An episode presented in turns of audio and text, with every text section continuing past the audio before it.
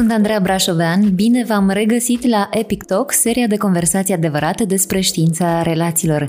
Începând cu acest al doilea sezon, în fiecare ediție îl voi provoca pe psihologul Gaspar Gheorghi la câte o discuție despre ceea ce ne dorim și ceea ce ne doare cel mai tare, relațiile noastre de zi cu zi. Epic Talk este un podcast găzduit de pagina de psihologie și susținut de nu doar un moment.ro.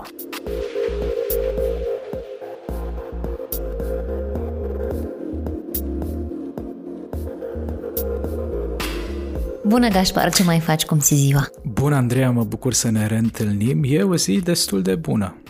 Hai să vedem, avem multe de discutat astăzi. Vorbim despre terapia relațională Imago. Când mm-hmm. și cum ne poate ajuta terapia de cuplu? Terapia Imago sună așa, cumva pompos. Ce înseamnă, de fapt? Ce presupune terapia relațională Imago? Mm-hmm. La ora actuală în lume există trei forme de terapie de cuplu care se bucură de o tot mai mare popularitate.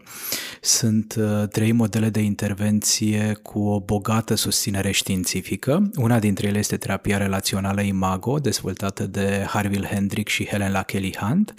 Mai există metoda Gottman, dezvoltată de John Gottman și Julie Gottman și mai există terapia de cuplu centrată pe emoții, EFT, Emotional Focus Therapy, dezvoltată de Sue Johnson. Dintre cele trei forme de intervenție, recunosc că mie personal cel mai mult îmi place terapia relațională Imago și asta pentru că are o profunzime aparte. Uh, îi oferă terapeutului și în special uh, le oferă cuplurilor posibilitatea de a relua legătura cu părți pierdute din ei, de a adânci relația în așa fel încât să aducă la suprafață și lucruri dureroase, dar și resursele lor cele mai importante. Apropo de întrebarea ta când ar fi bine să meargă un cuplu la terapie, cred că de fiecare dată când uh, simțim că parcă ceva nu este în regulă în spațiul dintre noi, în felul în care noi ne raportăm unul față de celălalt. Terapia relațională Imago Chicago ne spune că fiecare cuplu, fiecare poveste de iubire are mai multe etape. Îndrăgostirea romantică, care e partea de început, și slabe șanse ca partenerii să vină la terapie în această etapă. În a doua etapă vorbim despre o luptă pentru putere, iar în cea de-a treia etapă, dacă ajung partenerii de cuplu acolo, vorbim de o interdependență sănătoasă, de iubirea matură. Dintre cele trei, evident că cel mai des partenerii vor veni în cea de-a doua etapă, pentru că acolo percep o anumită deconectare. Acolo încep să apară tot mai multe conflicte, acolo e sentimentul ăsta de pierdere, că am ieșit din etapa Se de îndrăgostire romantică. Cumva așa teritoriu, e o zonă în care fiecare care vrea să-și arate puterea. Da, sau... da, doar că e, e și etapa în care simțim cel mai crescut nivel de nesiguranță, de incertitudine. În îndrăgostirea romantică sunt foarte multe iluzii, foarte multă fantezie. Imaginația există, are un rol foarte Exact, important. imaginația centrată pe aspectele pozitive, pentru că și în a doua etapă tot imaginația are un rol foarte important, doar că de această dată ne centrăm mai degrabă pe aspectele negative. Și atunci când suntem în această etapă de luptă pentru putere, ne întâlnim cu foarte multă nesiguranță, cu foarte multă anxietate, vedem din ce în ce mai multe diferențe între noi și partener și atunci ne întrebăm ce nu este în regulă. Apare panica, apare sentimentul de îndoială și atunci foarte des partenerii de cuplu își dau seama că dar prinde bine un pic de ajutor și din ce în ce mai des, din fericire, îndrăznesc să ceară ajutorul unui terapeut.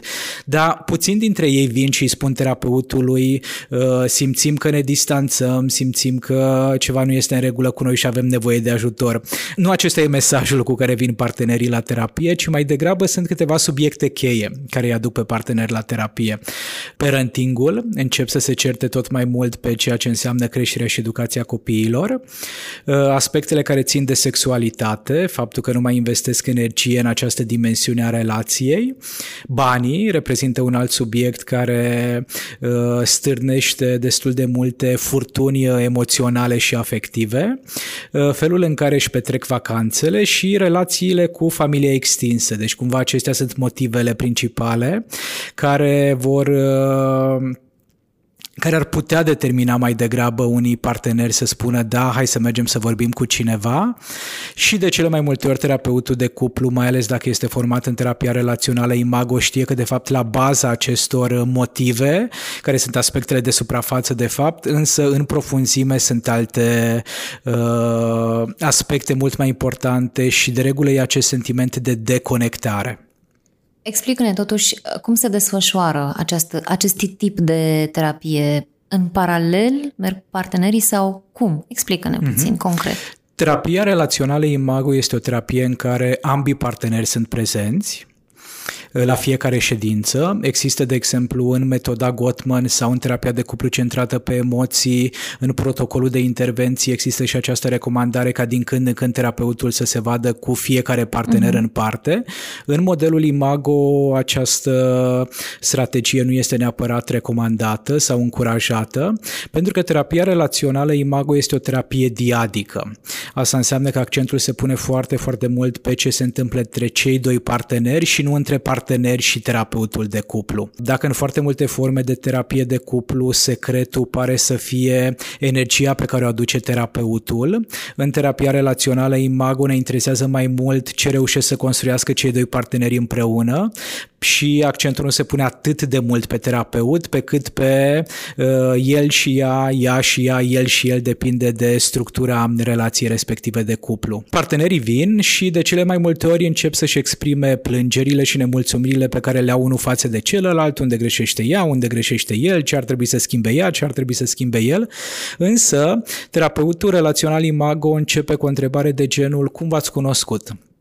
Aș vrea să aflu mai multe despre povestea iubirii voastre, despre cum a fost relația la început.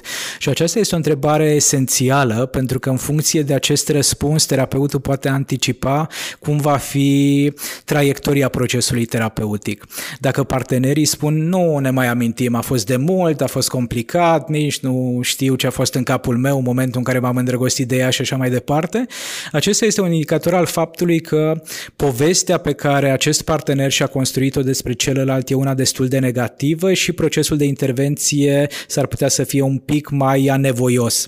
Dacă însă partenerii au răspunsuri de genul, o, da, e atât de plăcut să ne gândim la acel moment în care ne-am întâlnit, în care am văzut-o, în care am atins-o, în care mi-a vorbit pentru prima dată, în care mi s-a părut că e cea mai frumoasă femeie din lume, în care mi s-a părut că el e bărbatul alături de care mă pot simți pentru totdeauna în siguranță, acesta iar e un indicator al faptului că acolo ei au încă o perspectivă pozitivă unul asupra celuilalt și asta ne ajută ne ajută să lucrăm cu partenerii pentru a readuce siguranța în spațiul dintre ei. După care o altă întrebare foarte importantă, Adrian, încă de la început, e cum v-ați dori să fie această relație? Deci vorbim despre trecut și vorbim despre viitor. Și abia după aceea îi lăsăm pe ei să pună în cuvinte care sunt dificultățile și vedem cum anume putem să-i ajutăm să ajusteze aceste dificultăți. Un alt specific al terapiei relaționale Imago este acela că partenerii sunt încurajați să oglindească foarte mult uh, ce spune fiecare dintre, dintre ei și de asemenea terapeutul oglindește foarte mult. Ce înseamnă asta? Asta înseamnă că dacă unul dintre parteneri spune ne-am cunoscut acum 15 ani, eram la mare, la vama veche, veche și era foarte plăcut, reacția terapeutului va fi, a, terapeutului va fi, a, înțeleg că sunteți de 15 ani împreună, erați la mare, mai exact la Vama Veche și uh, a fost o experiență foarte frumoasă pentru voi. Ce mai e din această poveste de început? Deci, în mod constant, terapeutul oglindește ce aude de la partenerii de cuplu, pentru că, așa cum o să vedem probabil mai încolo în discuția noastră, această oglindire este o etapă extrem, extrem de importantă din procesul de transformare. Uh, citam despre faptul că um, terapia relațională Imago a fost gândită și dezvoltată, așa cum spuneai și tu, și uh, partea ta preferată de terapeutul de cuplu Harvey Hendrix și soția sa Helen uh, la Kelly Hunt și că ideea i-a venit lui Hendrix după ce a semnat actele de divorț. Mm-hmm. E important de știut că mulți terapeuți de cuplu de renume mondial sunt la cea de-a doua, a treia căsnicie. Așa, și asta e un subiect important, pentru că multă lume zice, da, bine, voi psihologii cu teoria voastră, dar ia să vedem uh, cum puneți în practică tot ceea ce ne sfătuiți pe noi să facem. Da, e, e această atitudine defensivă a publicului larg de, a, de a-și ascunde îndoiala și frica și teama în spatele mesajelor de acest fel. Însă ce e important de știut, Andreea, încă de acum, încă de la începutul discuției noastre, e că terapeutul este și el om cu răni, cu vulnerabilități, cu minusuri, cu defecte, cu mecanisme de apărare, cu bagaje pe care le aduce din copilărie și în calitate de terapeut s-ar putea să putem fi cât de cât obiectivi, însă cu siguranță în viața personală cu toții suntem extrem de subiectivi. De aceea e un pic mai dificil de făcut la fel de multe miracole în plan personal și eșecul relațional pe care el a avut sau uh, această poveste de iubire din prima lui căsnicie care s-a încheiat, l-a motivat după aceea să construiască terapia relațională Imago. Important de știut e că și Helen în momentul în care s-au cunoscut era după o căsătorie care a ieșuat. Amândoi aveau câte doi copii și după ce s-au căsătorit au mai făcut încă doi copii, deci în total au șase, șase copii. Pe ei a apropiat foarte mult această pasiune față de tot ceea ce înseamnă psihologia relațiilor, știința relațiilor și au început să-și pună informațiile cap la cap, ia să vedem de ce funcționează o relație, de ce nu funcționează o relație. Și Harvey le recunoaște că dintotdeauna a fost dornic să găsească răspunsul la întrebarea de ce se ceartă cuplurile. Pentru că dacă găsim răspunsul la această întrebare, putem înțelege poate un pic mai bine de ce se ceartă oamenii, de ce există războaie, de ce există atât de multă răutate, de ce există atât de multă durere și suferință în uh, lumea, în lumea mare.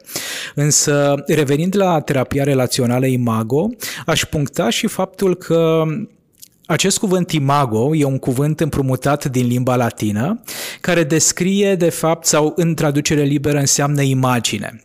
Și terapia relațională Imago pornește de la ideea că undeva în memoria noastră afectivă, în memoria noastră emoțională, în creierul emoțional, există o imagine care seamănă cu un template care conține plusurile și minusurile părinților și îngrijitorilor noștri, dar și anumite părți ale noastre care lipsesc.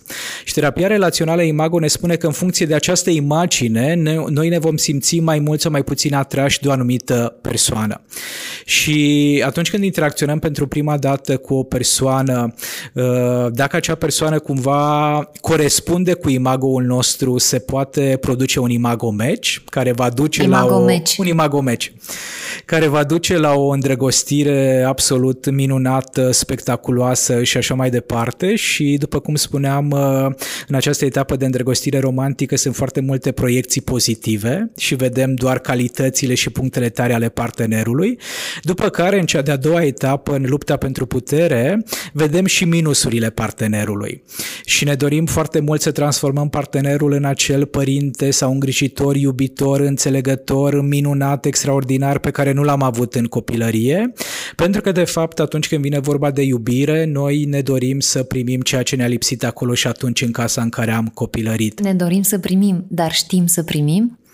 Asta este o altă mare întrebare. Și în terapia de cuplu putem descoperi, în terapia relațională Imago putem descoperi care sunt nevoile care nu ne-au fost îndeplinite în copilărie, putem descoperi care sunt strategiile ineficiente prin care încercăm să ne satisfacem aceste nevoi, putem descoperi care sunt uh, fricile noastre și blocajele cele mai mari, apropo de frica de intimitate, frica de a te pierde pe tine, frica de a nu ți se răspunde așa cum ți-ai dori și de asemenea în terapia relațională Imago putem învăța să îi oferim partenerului ceea ce are cu adevărat nevoie. Deci se pot produce miracole și minuni dacă partenerii au o disponibilitate suficient de crescută.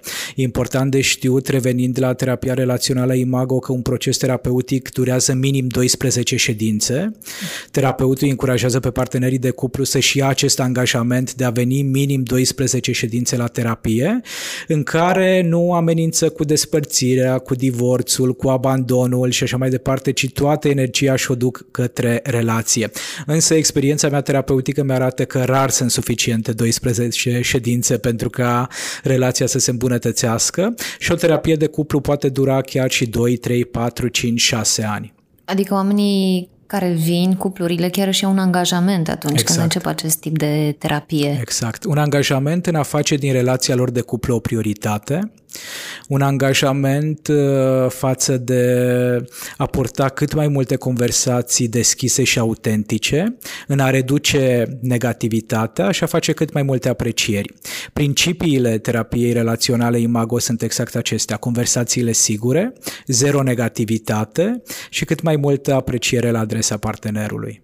Mă întrebam așa mă, și mă gândesc că asta se întâmplă de foarte multe ori.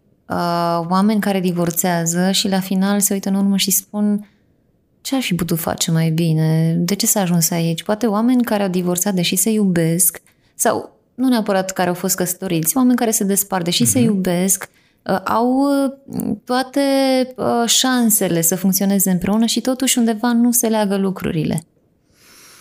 Nu se leagă lucrurile din mai multe motive.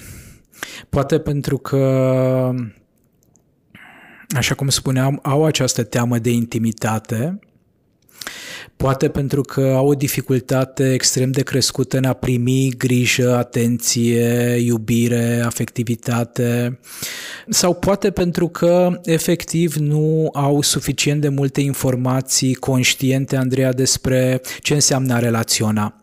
Noi cumva ne așteptăm ca relațiile să fie ca în filmele romantice, în poveștile Disney, cei doi s-au întâlnit, au făcut o nuntă minunată și din momentul respectiv totul a fost lapte și miere. Realitatea ne arată că acest lucru nu este tocmai uh, ancorat în viața noastră de zi cu zi, ci mai degrabă este rezultatul imaginației. Și că în viața reală, după căsătorie, încep de cele mai multe ori provocările. Și odată cu ieșirea din această îndrăgostire romantică, putem să creștem, să ne dezvoltăm, să ne transformăm cu adevărat. Tot în terapia relațională Imago spunem că mesajul cheie din îndrăgostirea romantică e te iubesc pentru că am nevoie de tine. Am nevoie să-mi ofer ceea ce părinții mei, îngrijitorii mei nu mi-au oferit în copilărie. Și asta presupune un proces de transformare care se produce în lupta de putere și în etapa de interdependență sănătoasă în iubirea reală, mesajul e am nevoie de tine pentru că te iubesc, pentru că te-am descoperit, pentru că știu cine ești, pentru că sunt conștient de valoarea relației noastre. Însă nu putem ajunge în cea de-a treia etapă fără să depunem acest efort al conștientizării, fără să mă întreb oare cu ce bagaj am venit eu de acasă și cu ce bagaj ai venit tu de acasă. Care sunt acele strategii de apărare, de adaptare, de supraviețuire pe care le-am folosit în copilărie și care în prezent nu mă mai ajută. De exemplu, critica sau sau disprețul sau uh, uh, blocajul în comunicare sunt doar trei dintre strategiile sau mecanismele de adaptare pe care oamenii le folosesc și care în relația de cuplu sunt extrem de nocive și de toxice. E foarte important de asemenea să transformăm acest spațiu interpersonal, Andreea, într-un mediu în care și tu să te simți autentică, dar și eu să mă simt autentic, în care să nu încercăm să îl transformăm pe celălalt în cine suntem noi Mm-hmm. Pentru că asta oricum duce la un moment dat la multă plictiseală, la lipsă de dinamism și așa mai departe. Partenerii au nevoie să învețe să se descopere unul pe altul și să nu se sperie foarte tare atunci când s-au descoperit unul pe celălalt, să-și dorească să uh, exprime cât mai multă curiozitate față de cine e omul ăsta de care m-am îndrăgostit, care e povestea vieții lui, ce aduce cu el mai departe, ce pot eu învăța de la el. Vorbeai puțin mai devreme despre critică. Dacă un partener a fost obișnuit în copilărie uh, să fie motivat de critică, da? Probabil că îl criticau părinții și spuneau nu e bine așa, poți mai mult, uh, n-ai făcut bine asta și mai departe și asta l-a ambiționat să facă mai bine ca să demonstreze ceva. Uh-huh. Partenerul, pe de altă parte, poate că uh, e demotivat, demotivează critica. Cum se ajunge la un numitor comun? Pentru că fiecare vine cu propriul pattern. Uh-huh. Cum se ajunge la o comunicare bună? Uh-huh. Într-adevăr, foarte des părinții, îngrijitorii, profesorii folosesc critica drept strategie de îmbunătățire. Însă, și în acest caz, motivația noastră este stârnită nu de critică, ci de emoția de frică pe care o resimțim atunci uh-huh. când cineva ne critică. Și o persoană care a învățat să se implice în diferite comportamente doar pe baza fricii, e probabil o persoană care dezvoltă diferite forme de anxietate, de depresie, care are diferite forme de adicții și așa mai departe, deci am putea spune că e o persoană profund nefericită. Și atunci acest individ are nevoie să realizeze că de fapt critica distruge Critica e unul dintre cele mai toxice comportamente în care partenerii se pot implica și nu aduce acea siguranță interpersonală care să ne ajute să creștem, să ne dezvoltăm într-o manieră armonioasă, să învățăm. Pentru că atunci când tu mă critici pe mine, eu îmi activez mecanismele de apărare, de exemplu mă retrag sau nu mai vorbesc cu tine sau uh, uh, mă transform într-o victimă sau uh, devin eu la rândul meu un abuzator și asta înseamnă că energia nu o mai folosesc pentru a-mi vindeca anumite răni emoționale, pentru a crește, pentru a fi creativ, pentru a ne transforma visurile noastre în realitate, ci pentru a mă apăra. Și e foarte important de știut că atunci când te implici în comportamente de critică, nu obții ceea ce îți dorești cu adevărat. Mai mult decât atât, Harvey Hendrix spune atât de frumos că această critică reprezintă lacrimile înghețate ale copilăriei noastre. Și că în spatele criticii sunt foarte multe nevoi nesatisfăcute și neîndeplinite. Eu critic pe cineva pentru că vreau să-i schimbe comportamentul și să-mi vadă nevoile. Însă partenerul nu e un cititor de gânduri. Nu știe exact care sunt nevoile mele dacă eu nu le identific și nu le verbalizez. Așa că antidotul cel mai bun pentru critică e vulnerabilizarea și această asumare a nevoilor. Da, am nevoie să mă ții mai des în brațe. Am nevoie să mă apreciezi un pic mai mult. Am nevoie atunci când vrei să vorbim despre subiecte dificile să începi cu ceva pozitiv și abia după aceea să îmi vorbești despre uh, comportamentele mele cu care tu nu ești împăcată, care nu sunt potrivite pentru tine. Uh, pentru că îmi dau seama că vorbești acum oarecum mergi în direcția uh... Am discutat puțin într-un alt podcast despre broasca testoasă uh-huh. și despre furtuna de grindină. Uh, găsim personajele în cartea împreună la bine și la greu. Uh, Cine e broasca, cine este furtuna de grindină, ne retragem în carapace probabil de multe ori atunci când suntem criticați uh-huh. și avem această frică despre care vorbești. Cum găsim aceste personaje și spune și tu că le găsim cam în toate cuplurile. Uh-huh. Fiecare persoană vine de acasă cu o poveste despre ce înseamnă a relaționa. O poveste care e construită pe experiențele noastre timpurii de viață, pe felul în care părinții, bunicii, îngrijitorii au interacționat cu noi. Dacă în familia noastră de origine, Andreea, nevoile de afecțiune, de apropiere, de conectare emoțională nu au fost satisfăcute pentru că părinții au fost mult prea ocupați, mult prea distrași de stres și de provocările vieții, atunci copilul rămâne cu un sentiment de îmi lipsește ceva. Copilul rămâne cu un gol interior foarte puternic și în adolescență și la vârsta adultă probabil că se va supraimplica în relații pentru care acea sete care nu e satisfăcută. Și în momentul în care apar problemele în relație, în momentul în care apar dificultățile în relație, această persoană se sacrifică de dragul relației, dă foarte mult în relație, uită de propriile nevoi, uită de diferența dintre sine și partener uh, și toată, toată perspectiva, toată raportarea sa este centrată pe relație. În uh, limbaj și mago, acest partener e maximizatorul, care uneori se transformă în furtuna de grindină. Pentru că adună frustrări? Pentru că trăiește o foarte, foarte mare anxietate atunci când percepe neimplicarea partenerului, atunci când îi se pare că partenerul s-ar eschiva, atunci când partenerul evită, pentru că nu se simte în siguranță. Am putea spune că la baza tuturor uh, uh, interpretărilor se află această pierdere a conectării, sentimentul de nesiguranță, un sentiment pe care îl cunoaște foarte, foarte bine din copilărie, pentru că nu, nu a avut suficient de multe momente sau suficient de dese și de intense momente de conectare cu părinții. Și atunci această nevoie face parte din bagajul cu care merge mai departe în viață. Există de asemenea oameni, Andreea, care în copilărie au avut părinți într intruzivi. Părinți care au uh, suferit de acel control freakness, părinți care s-au implicat foarte mult, care nu le-au oferit libertate copiilor și atunci acești copii au învățat că relațiile sunt periculoase din punctul de vedere al faptului că ne solicită mult prea mult și ei devin, devin ceea ce terapia relațională numește minimizatori. Ei au învățat cumva să-și conserve cât mai multă energie, să nu o ducă în relație, de teamă de a nu se pierde. Maximizatorul trăiește cu această teamă că va pierde relația, și are această îngrijorare a abandonului, pe când minimizatorul el trăiește cu teama că dacă se va implica un pic mai mult în relație se va pierde pe sine și asta înseamnă că va muri. Și o metaforă pe care Harville Hendrick și Helen la Kelly Hunt o folosesc e aceea de broască testoasă. Și observăm mult mai bine aceste roluri atunci când apar dificultățile. În momentul în care este pace, cei doi parteneri se pot purta în moduri exemplare. Uh, sunt atenți, sunt prezenți, uh, sunt grijulii, iubitori, înțelegători și așa mai departe. Însă, atunci când apare această anxietate, atunci ies rănile noastre interioare la suprafață și se activează aceste mecanisme de adaptare pe care le-am dezvoltat în copilărie. Și dacă partenera folosește critica ca strategie de rezolvare a unei probleme, partenerul s-ar putea să folosească uh, retragerea sau blocajul în comunicare ca strategie de rezolvare a unei probleme. Și important de știut e că strategiile mele de apărare îl fac pe partenerul meu să simte cea mai mare frică și cel mai crescut nivel de nesiguranță. Felul în care am învățat eu să mă apăr e exact ceea ce îl sperie cel mai tare pe partenerul meu.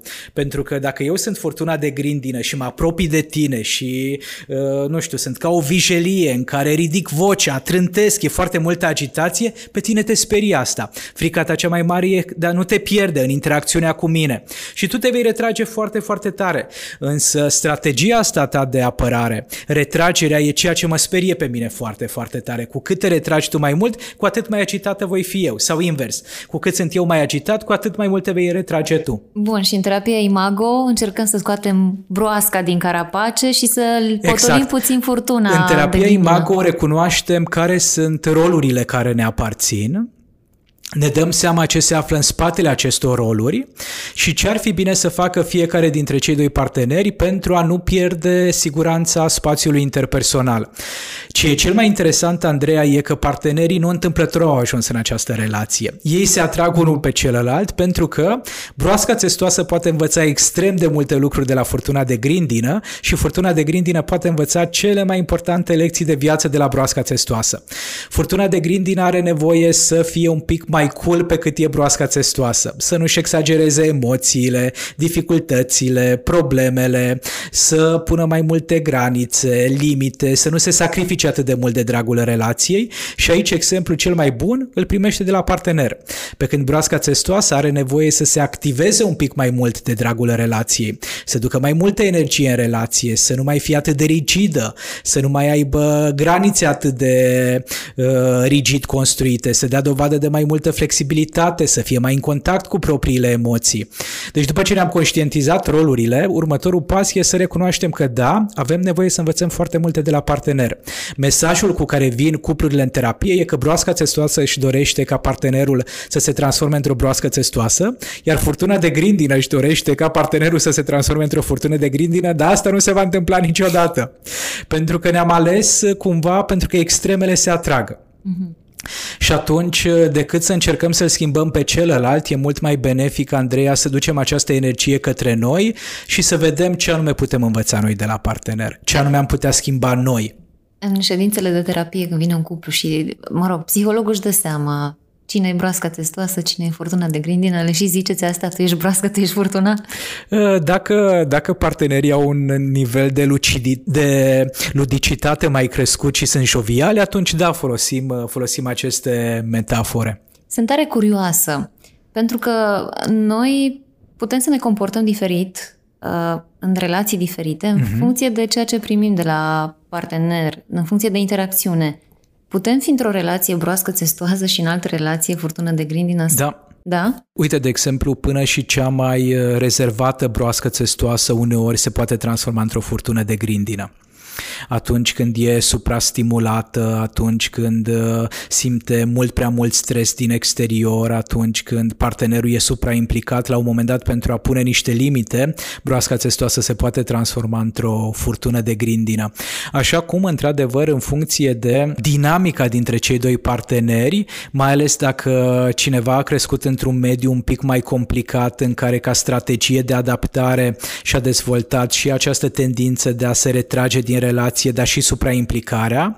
Hai să ne gândim la o familie în care uh, pe lângă părinți au fost foarte implicați și bunicii și poate că părinții au fost un pic mai uh, rezervați și mai distanți iar bunicii au fost supraimplicați. Atunci s-ar putea ca această persoană să aibă ca mecanisme de adaptare ambele exemple pe care le-am discutat până acum și într-o relație să iasă la suprafață mai degrabă latura mea de broască testoasă și în cealaltă relație să iasă mai degrabă la suprafață rolul meu de furtună de grindină și de ce?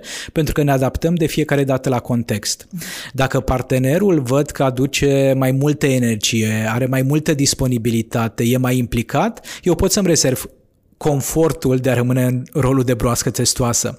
Dacă persoana respectivă e importantă pentru mine, însă văd că nu e atât de implicată în relație, nu mi oferă suficient de multă atenție, atunci nu va fi foarte adaptativ rolul de broască testoasă și mă voi transforma într-o furtună de grindină de dragul de a menține relația. Pentru că am văzut astfel de exemple la uh, persoane din jurul meu, persoane apropiate, și care am observat că se comportă total diferit în uh, relații. Uneori poate te gândești că a învățat din greșeli sau a văzut ce n-a funcționat în prima relație, dar cred că depinde foarte mult de partener și de ceea ce oferă da, și context da. exact despre ceea ce vorbeai.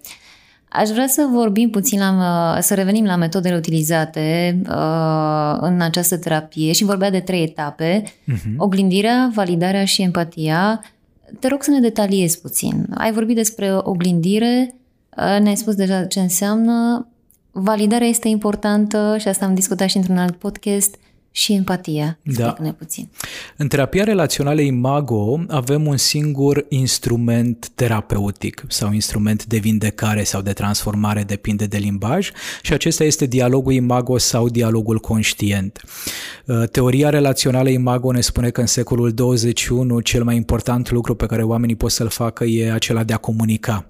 În ciuda faptului că a evoluat omenirea atât de mult, noi încă nu știm să comunicăm, pentru că de cele mai multe ori există un dublu monolog. Eu vorbesc, tu vorbești, eu vorbesc, tu vorbești. Chiar dacă partenerii nu pun în cuvinte ceea ce, uh, trece în minte, ceea ce le trece prin cap, însă de cele mai multe ori în mintea noastră construim un contraargument. Te ascult, însă nu într-o manieră activă, nu într-o manieră în care să fac spațiu în mintea mea cuvintelor tale, ci în mintea mea construiesc un contraargument. Și imediat ce ai tăcut, vin cu acel contraargument. Exact, de fapt pare că te ascult, dar de fapt eu uh, mă pregătesc să vin cu contraargumente exact, la ceea ce spui exact. tu. Să atac la rândul meu. Exact. Și atunci... Și Asta nu e conversație. Exact. Acesta nu e dialog sau nici într-un caz nu e o conversație inteligentă. Un monolog. e un dublu monolog. Dublu exact, monolog. exact, exact. Și asta cumva uh, adâncește sentimentul de deconectare. Și încă o dată să ne reamintim care e nevoia noastră de bază, aceea de a fi în relație și nevoia de a ne simți în siguranță în această relație. Deci dacă vrem într-adevăr să ajungem din nou unul la celălalt, terapia relațională Imago ne spune că trebuie să fim mult mai atenți la modul în care comunicăm. Și aici sunt câteva reguli de bază bază. Prima regulă, exact așa cum am discutat și în podcastul despre știința relațiilor, să facem o programare. Nu putem vorbi oriund, oriunde, oricum și sub orice formă. E important să stabilim un moment care să fie potrivit și pentru mine și pentru tine. După ce am stabilit acest moment cu persoana noastră dragă, cu partenerul de cuplu, soția, soțul și așa mai departe, să ne împărțim rolurile. Cine vorbește primul și cine ascultă primul. Cel care vorbește primul este emițătorul și cel care ascultă este receptorul. Și aici sunt uh, niște recomandări tipice și pentru emițător și pentru ascultător. Emițătorul este foarte important să vorbească în uh, propoziții scurte și să vorbească cât mai mult despre sine și nu despre celălalt. Iar receptorul este foarte, foarte important să asculte în maniera în care chiar să încerce să înțeleagă ce vrea emițătorul să transmită. Uh, emițătorul să vorbească fără critică, ci mai degrabă să se vulnerabilizeze, iar receptorul să asculte fără judecată, ci mai degrabă să fie cât mai curios. Și Iar să acești... pună întrebări. Și să... Dacă e dacă emițătorul, pardon, are nevoie de ajutor, atunci da. Dacă nu, doar să asculte. Mm-hmm. Pentru că acești trei pași pe care i-ai amintit, oglindirea, validarea și empatia, sunt responsabilitatea receptorului. În momentul în care partenera a împărtășit cu mine cum s-a simțit atunci când uh, un alt șofer participant la trafic i-a tăiat calea, eu în calitate de receptor e foarte important să oglindesc asta. Am auzit de la tine, Andreea, că astăzi în drum ce ai plecat uh, spre casă, erai la volan, erai destul de agitată pentru că traficul era extrem de ridicat și la un moment dat cineva de pe banda din partea dreaptă s-a băgat în fața ta și tu te-ai speriat foarte tare, cei din spate au început început să claxoneze și te-ai simțit foarte unsafe. Am înțeles bine? Asta e partea de oglindire. Uh-huh. Iar partenera sau persoana cu care vorbesc are posibilitatea de a spune da, Gașpar, ai înțeles foarte bine sau nu, nu a fost așa. Nu din partea dreaptă s-a băgat în fața mea, ci din partea stângă s-a băgat în fața mea și asta m-a făcut să mă sperii foarte tare pentru că eu am vrut să virez la, la stânga și așa mai departe. Uh, asta e partea de oglindire. După care partea de validare presupune ca receptorul să-i spune emițătorului, deci cel care ascultă să-i spune celui care vorbește, ceea ce îmi spui are sens. Pot să înțeleg, pot să aud ceea ce spui, da, are logică, nu e o prostie, validez punctul tău de vedere. După care urmează cel de-al treilea pas și anume empatia, în care eu, în calitate de receptor, încerc să-l ajut pe emițător să identifice care sunt emoțiile care există în această poveste. Și anume îmi imaginez că în momentul în care ți-a tăiat cineva calea, așa cum ai spus și tu, te-ai speriat foarte tare, dar poate pe lângă frică a fost și furie, poate a fost și frustrare, poate a fost și tristețe. Cum te-ai simțit? Ce ai trăit? Și în momentul respectiv, partenerul are posibilitatea de a pune în cuvinte o poveste completă, dacă eu sunt cu adevărat prezent și respect acești pași, oglindire, validare, empatie, jumătatea mea se va simți în siguranță și emoțiile negative se vor dizolva. Dacă eu în loc de oglindire voi încerca să adresez foarte multe întrebări, s-ar putea să te duc pe tine într-o direcție care nu e confortabilă pentru tine în momentul respectiv. Dacă în loc de validare voi spune, da, da, cu siguranță nici tu n-ai fost cu ochii acolo, probabil că te-ai uitat la telefon, probabil că iar ți-ai aranjat părul, rușul și așa mai departe, vorbeai cu cineva și uh, atenția și mintea ta erau în altă parte. Deci dacă nu te validezi, ci mai degrabă vin și încerc să identific unde ai greșit, tu nu te vei simți foarte bine. Dacă sar peste partea de emoții, iar nu e suficient. Deci cumva e foarte, foarte important ca acești trei pași să fie respectați de către receptor, pentru că în momentul în care respecti acești trei pași, Andreea, sunt acolo pentru tine și nu pentru mine. Acești pași ne ajută foarte, foarte mult și atunci când purtăm o conversație despre un subiect delicat pentru amândoi. Acesta a fost un exemplu de subiect pe care uh, tu l-ai adus în uh, conversația noastră și care are legătură mai degrabă cu un aspect care ține doar de tine. Însă putem vorbi despre felul în care sunt gestionați banii sau despre felul în care ne vom petrece weekendul sau despre felul în care are loc rutina de dimineață și tot așa este esențial să începem cu această împărțire a rolurilor, cine este primul emițător, cine este primul receptor și după ce am parcurs pașii, facem un schimb de roluri. Cel care a ascultat vorbește și cel care a vorbit ascultă și respectă exact aceleași reguli. Iar partenerii care reușesc să integreze asta în viața lor de familie, în viața lor de cuplu, îmi spun de cele mai multe ori că e exact instrumentul de care aveau nevoie pentru a nu mai escalada conflictele. E exact acea structură structură de care au nevoie pentru a putea să ducă o conversație cu bine la bun sfârșit. Pentru că atunci când noi avem o dificultate, avem nevoie ca celălalt să ne audă, să ne vadă și să ne simtă, nu să facă pe deșteptul în viața noastră. În momentul în care eu oglindesc ceea ce tu spui, efectiv am posibilitatea de a mă pune în papucii tăi și de a empatiza cu perspectiva ta asupra vieții. Și a valida, atunci când vine vorba de un subiect care este foarte important pentru amândoi, nu înseamnă a renunța la punctul meu de vedere sau la adevărul meu. Fiecare ființă umană este subiectivă. Fiecare ființă umană are o viziune unică și proprie. Și într-o relație se întâlnesc două viziuni, două perspective, două ființe umane și e foarte, foarte important să existe spațiu și pentru perspectiva ta, dar și pentru perspectiva mea. Practic e important să accepti că există și alte păreri exact, diferite de ale tale. Exact, exact. Și... și asta este perfect în regulă. E ok, nu e mm-hmm. nicio problemă cu asta. Și asta ne arată că vorbim despre o relație conștientă. Exact. Uh, cum putem atinge simbioza emoțională și conectarea profundă în cuplu prin acceptarea diferențelor uh, dintre parteneri? Mm-hmm. Aici, în terapia relațională Imago, facem uh, diferență între aspectele astea. Una este simbioza, una e relaționarea conștientă și diferențierea. Pentru a ajunge la o relație conștientă, asta ne dorim, acesta este obiectivul terapiei relaționale Imago, e important să trecem de la simbioză la diferențiere. Atitudinea simbiotică e acea stare în care eu îmi doresc ca partenerul să simtă, să gândească, să acționeze la fel ca mine.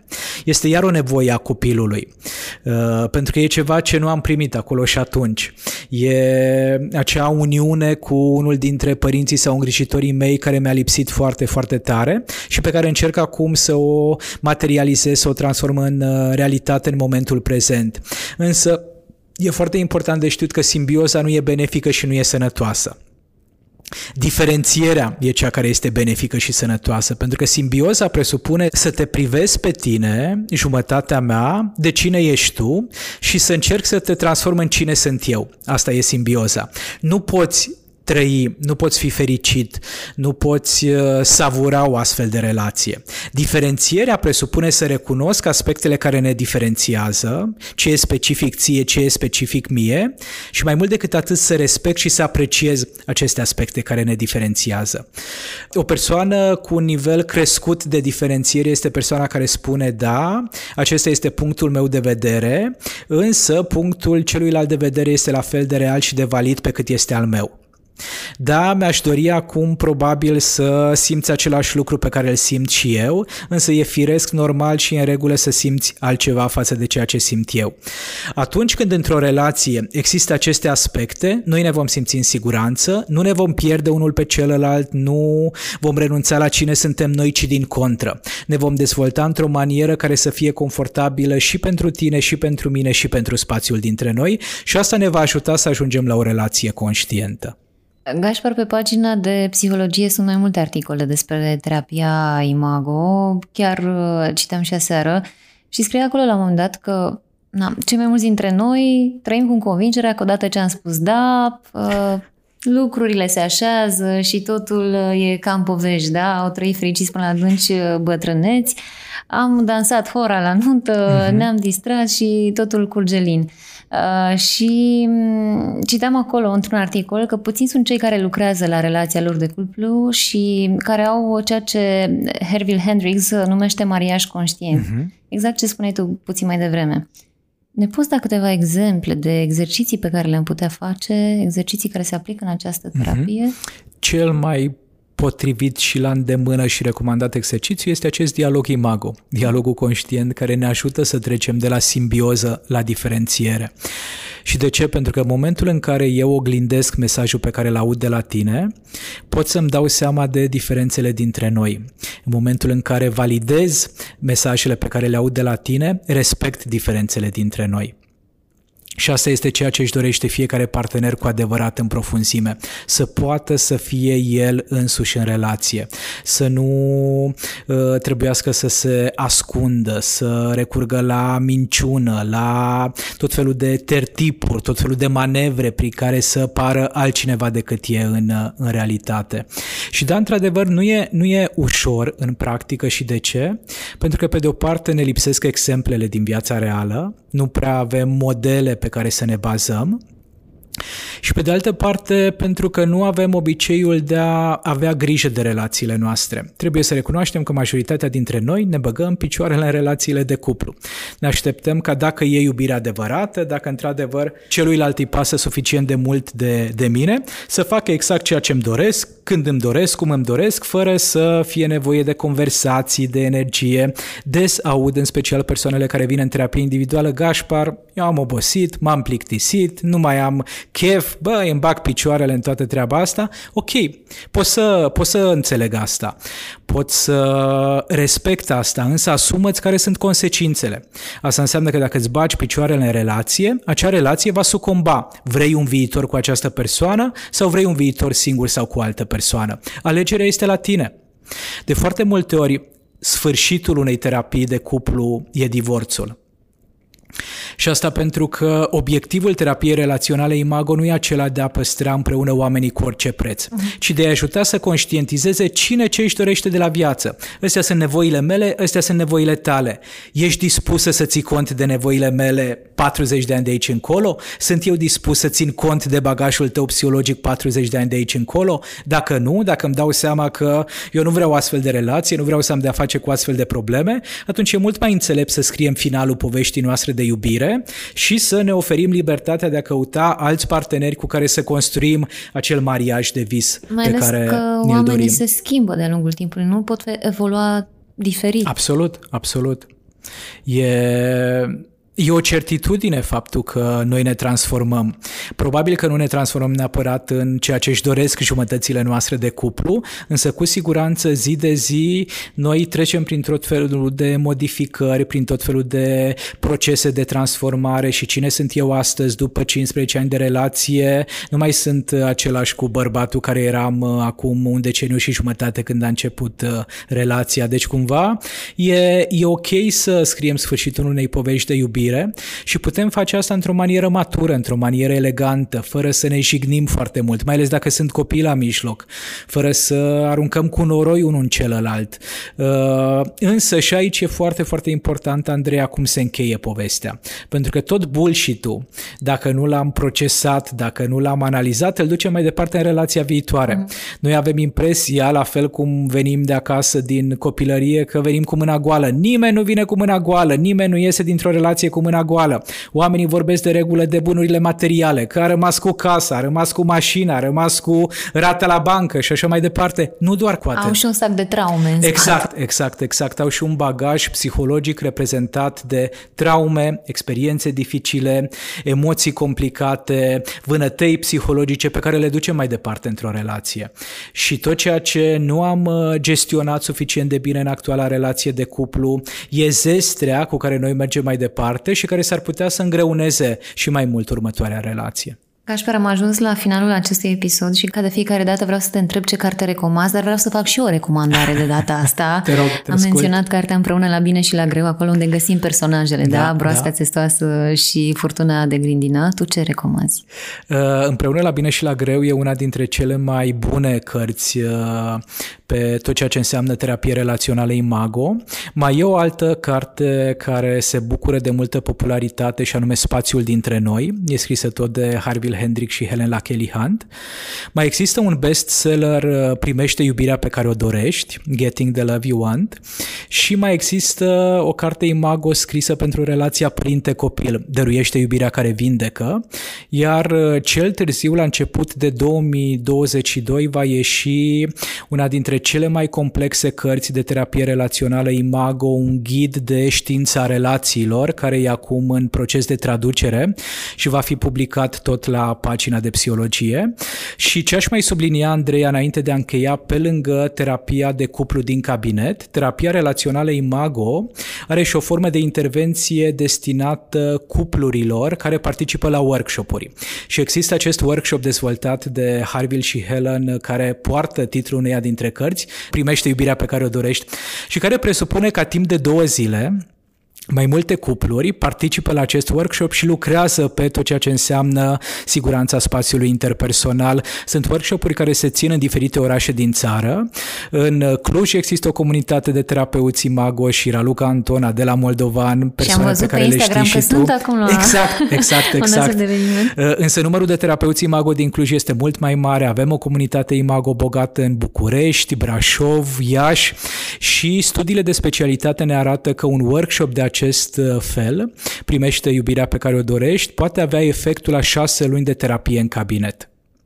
Deci, printr-un singur weekend în care partenerii participă și musai să te duci cu jumătatea ta de cuplu, nu poți participa singur, într-un singur weekend sunt atât de multe exerciții transformatoare încât uh, eficiența poate fi echivalată a șase luni de terapie în cabine. Adică o supradoză de terapie imago. Exact, exact. O supradoză sănătoasă.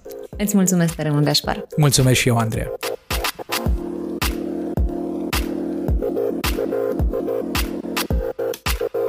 Mulțumim pentru că ați fost alături de noi, mulțumim și partenerului nostru, nu doar un moment.ro, pentru susținere și până data viitoare accesați zi de zi pagina de psihologie, cea mai îndrăgită platformă de psihologie relațională din România, unde găsiți zeci de articole, sfaturi practice și o colecție impresionantă de cărți pentru cultivarea sănătății relaționale.